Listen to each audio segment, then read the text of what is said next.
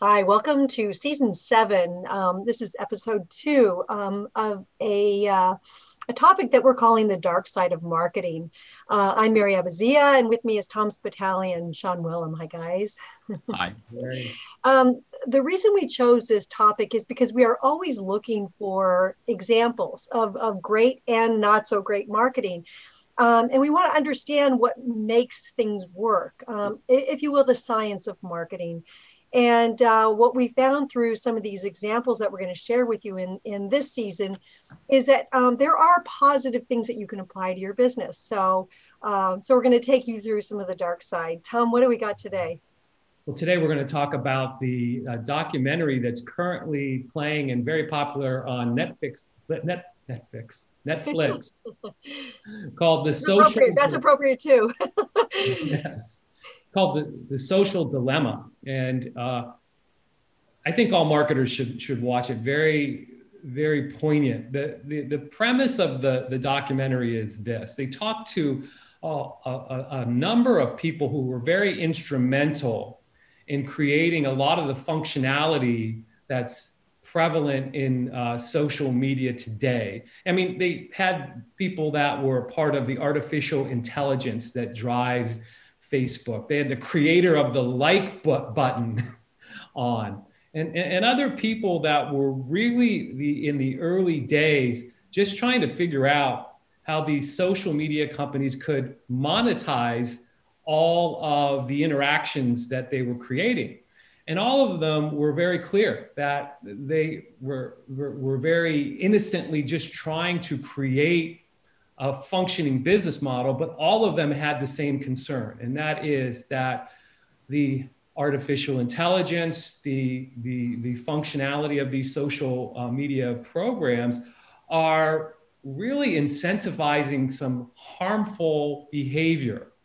Um, it's all now designed to benefit advertisers and the individuals that are using these social media platforms are sort of like the victims. In many cases, can be um, you know unwitting consumers who are being led to believe certain things are true that aren't necessarily true, that are just opinion. But even more scary, um, younger people are, are, are being drawn into sort of this environment of never enough, never good enough, always seeing the idealized version of their friends and starting to behave in some scary ways just to try to sort of keep up with what's going on. So that's the social dilemma. And the documentary is really about what can be done about this genie that's out of the bottle. How can, how can we make um, you know, certain adjustments to this so that it can be a force for good or for better and not this dark thing that it's turning out to be in many instances. Yeah, I think what, what intrigues me about this is, is we know that big data is going to get bigger and you know how it really applies to our businesses is important and, and they draw a distinction of a tool being there like a hammer ready to use at any at any time. But when it is manipulative and um, is used for a, you know, a, a bad outcome, um, that's where it kind of crosses the line, if you will. And so I was intrigued by it. I thought the, the my favorite quote was, "If you're not paying for the product, you are the product." Mm.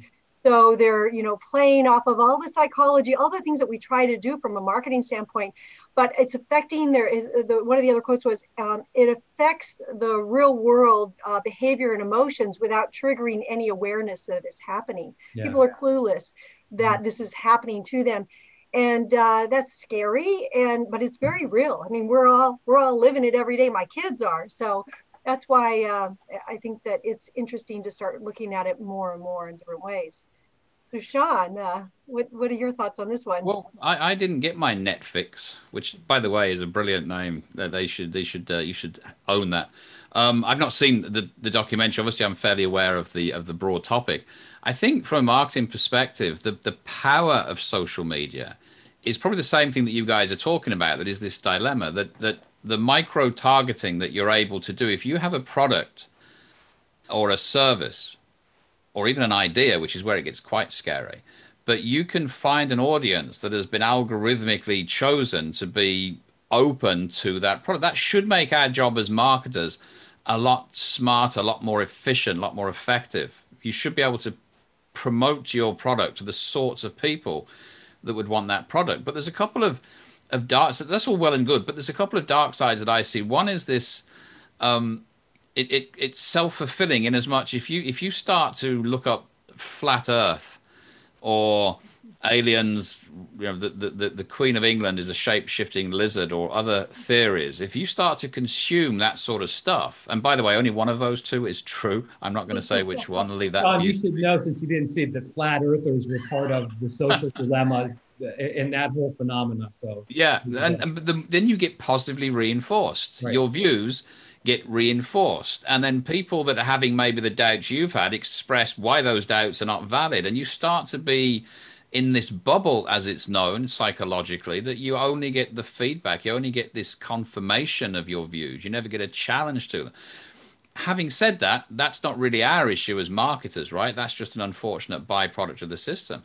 I think what's also interesting that marketers can learn is is social media companies the, the, the monetization algorithm it comes down to one thing keep those eyeballs on the screen right you don't want people leaving so they're trying to find serving up enough interesting content, enough challenging content, so as they can expose you to more of the ads. They are more valuable the more people are watching it. And they do that through a ton of techniques. And it goes back to like uh, B.F. Skinner, the operant conditioning, you know, the rats in a box pressing the pedals to get the, uh, the food pellets that whole mindset of operant conditioning happens in social media. We're all being conditioned. We, we're now the rats in the box. We are being, we keep pressing that lever for the next story or the next video. And that's also um, both socially difficult because it does create these very narrow points of view. But from a marketing perspective, if someone isn't a flat earther or a, a, weird conspiracy theorist, but is always looking for information on strategy, or is always looking for information on how they can run their business more effectively, and you have a product to answer that, it's a great opportunity to get your product in front of people that are really mine. So it's a fine balance, isn't it? From marketers, we like niche audiences that have shared characteristics. That's the basis of segmentation. But from members of society, we don't want to think of people just being fed, spoon fed the same regurgitated stuff because it doesn't encourage critical thinking. Yeah. But like I said, I've not seen it, so I think I'm going to watch it after this. Well, you, you you've got 80% of it already, um, including the shape shifting lizard that is the Queen of England. No, I'm just kidding. That part is is not on, but I'm sure you can find that some somewhere. Um, but uh, yeah, I, I think that what what our our purpose here is to figure out from all of these dark side topics what what can we what can we learn from it to, to, to help our audience? And sean i think you nailed one of them on the head there. I mean this idea of you know this keeping people interested and learning is highly important to marketers because there's just so much noise in the marketplace um, if you can get somebody's interest and you can keep their interest long enough so that they can understand what you're trying to say, do in the marketplace, that's what we can can learn. You know, we can take pieces of what the social media um, marketers are doing. You know, gamification is something that we've talked about on this podcast. But I, I think that the ethical thing that marketers can learn from this is truth is going to be almost differentiating in this world.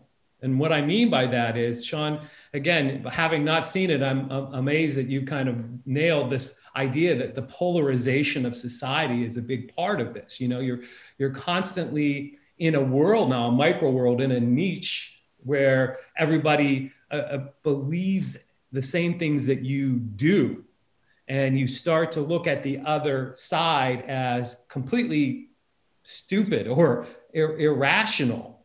One of the people said, when they said, What is the ultimate end of all of this polarization? And he said two words civil war. And that scared the hell out of me. You know, even in, in our country, in the United States here, where Mary and I are, you know, you, you hate to think that, that it could go to that, but you kind of look at the, the recent you know election here and you start to say well i could in some cases i could see that. What does that all mean for marketers?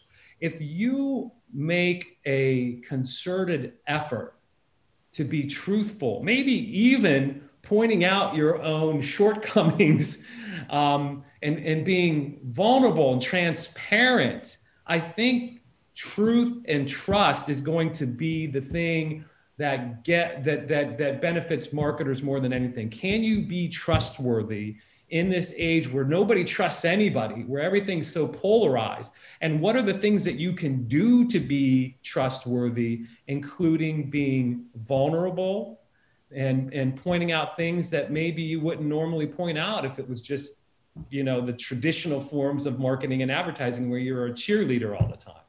It's interesting, Tom. That point, you know, it's slightly separate but relevant, I think, to this discussion is the the idea of vulnerability or being human, being fallible we're always held to these high. You know, back to the social media stuff. People are always, uh, particularly young people, have to present an idealized version of themselves. Yeah. And in the corporate world, in marketing, we come to that trap too. We've always got to be the best, the greatest, and of course, we know logically we can't be, not consistently, and not in all things. But we're forced to do that. And I'm reminded of one bit of advice I got in public speaking and it was if you walk up to a, a, a, lectern, to a podium, you're going to make a speech to a large group of people.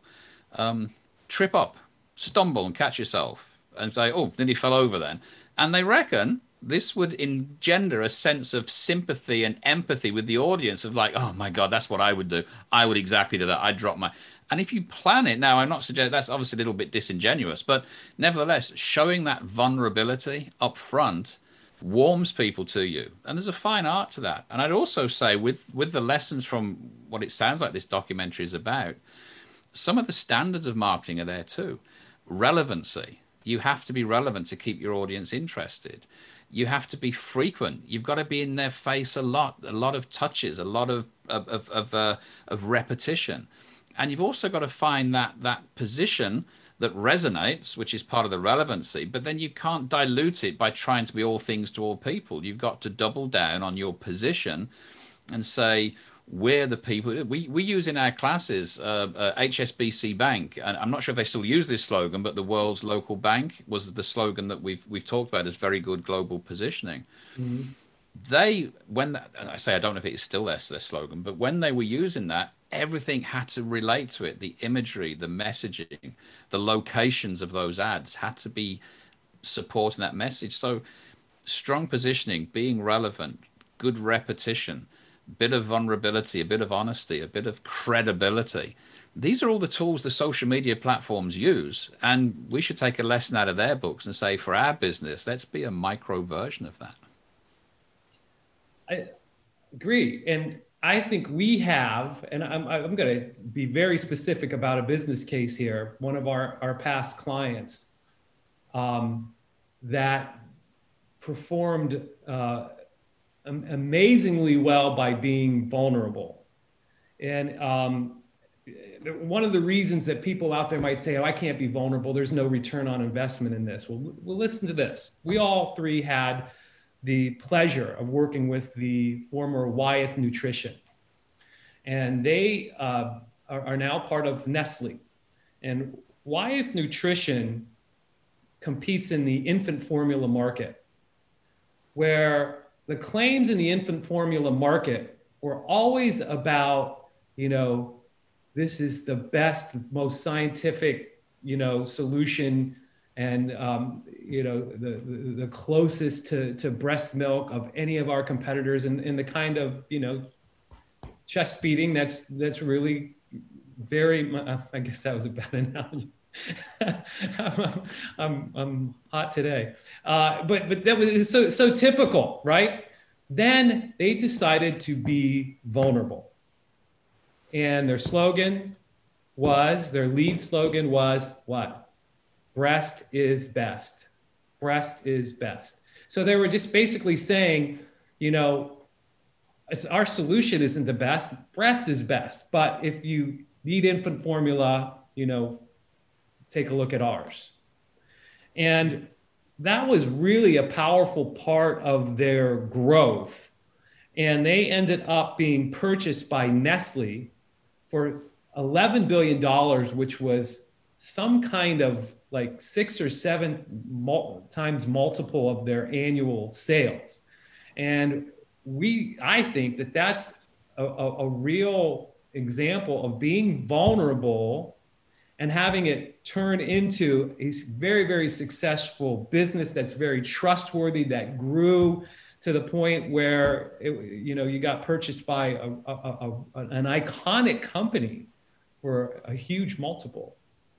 No, that that authenticity works, doesn't it? That that that that honesty it just feeds into that that credibility. And, and I think something you said earlier, Tom, and I, I agree, is things come and go in, into fashion. Sometimes it's all flash and brash and and uh, and screaming from the rooftops how great you are, and sometimes a little humility is good. And, and I would guess, given the where the world is at the moment and the recent changes in in, in the electoral cycle that we've seen, I, am I'm, I'm feeling that a bit of humility is uh, is probably overdue. Um, and we've all been humbled by this virus too, and I think that's that's to me is is is, is maybe now as good a time as any to embrace that sort of honest, uh, uh, credible, vulnerable, normal human values, I guess. I think um, I, I, I like the the big lessons that you guys are pulling out. For me, I'm I, I am a nerd and I love the science part of what we are seeing here too, and just the immense amount of opportunity we have to understand, as as you were saying, Sean, the targets better, where their head really is. I mean, we're always trying to do market research to figure it out. Well, these tools that we have now, the algorithms, are going to even allow us more to understand really where they're where they are and where are our opportunities to win? And as long as it's done ethically as, as we're all saying um, it's just such a such an amazing opportunity as we move as marketers into this digital era more and more. And we watch how our competitors are playing too because you know that'll be an interesting uh, new chess game that we're going to be looking at here so. Um, any closing thoughts guys no, note to self: watch the documentary. That's my closing thought. Yes. Yeah. yes. Outside of our, our, our area of expertise, monitor your children's screen time. yeah, actually, um, one of our clients, actually several of our clients, we just mentioned this topic and they said, "Oh, make sure to do something on social media and this social dilemma." So actually, one of the reasons that we're doing this topic is because it came from our clients. So as always, we would love to hear any of your feedback um, on this topic or others. And you can hear all, our, all of our podcasts on the accidentalmarketer.com or wherever you get your podcasts. So thank you very much. Thank you. Thank you.